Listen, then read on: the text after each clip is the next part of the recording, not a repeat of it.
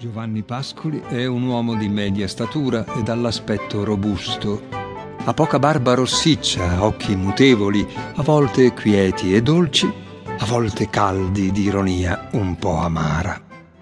Veste semplicemente e semplicemente, affettuosamente, parla. Con gli estranei è poco espansivo, come uomo amante della solitudine per aver bene conosciuto gli uomini. Quando parla dell'arte sua, comincia a passeggiare per lungo e per largo la stanza, così da obbligare allo stesso esercizio anche il suo interlocutore, se pur questi non preferisce un giramento di testa. Così il critico e scrittore Ugo Oietti descriveva Giovanni Pascoli nel settembre del 1894 in un'intervista durante la quale il poeta rideva bonariamente anzi, come dice l'intervistatore, festosamente come chi raramente ride. Questa invece la descrizione che dava di sé il poeta nel 1900. Sono grosso e colorito, ben diverso di riuscita da ciò che promettevo. Non un indizio esterno che io conosca l'alfabeto. Molti si sono compiaciuti di affermare che sembro un fattore piuttosto che un poeta.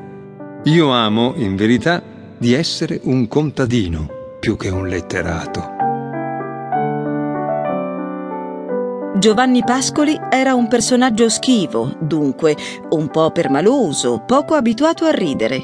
Un esempio? Luigi Pirandello, a proposito dell'ultima edizione della nota raccolta pascoliana di poesie Mirice, pur elogiandone l'originalità, sosteneva che fosse faticoso leggerle e certamente che anche per lo stesso autore non doveva essere stato semplice comporle. Non vena d'acqua limpida, abbondante, fluente, ma rivolo tortuoso gemente. Insomma, una poesia frutto di tormento Pascoli per questo s'arrabbiò molto e nella sua risposta sdegnata chiamò addirittura il drammaturgo siciliano Pimpirendello.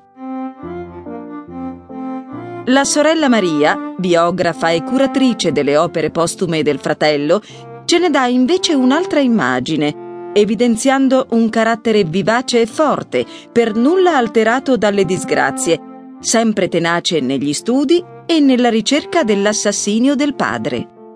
L'idea che ci facciamo di un uomo di cultura ci arriva spesso attraverso il filtro della didattica, delle istituzioni scolastiche e diventa difficile a volte allontanarsi da quest'idea.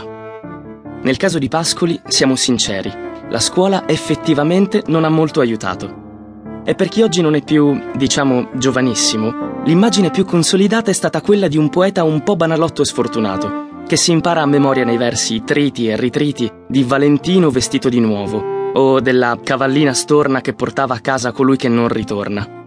Un poeta da bambini, come lo definiva il fascismo, un autore facile e retorico, il poeta fanciullino, collegato a tutto un repertorio di buoni sentimenti alla libro cuore. La buona notizia è che il vecchio e caro Pascoli, dopo essere stato etichettato per anni da questa critica rigida, è stato poi riscoperto nei suoi aspetti più interessanti e innovatori, specie dalla psicoanalisi, già nella prima metà del Novecento.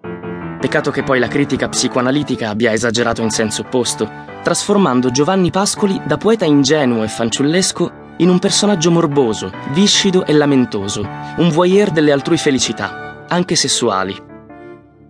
Indubbiamente, questa visione moderna del poeta un po' acchiappa, come direbbero gli studenti.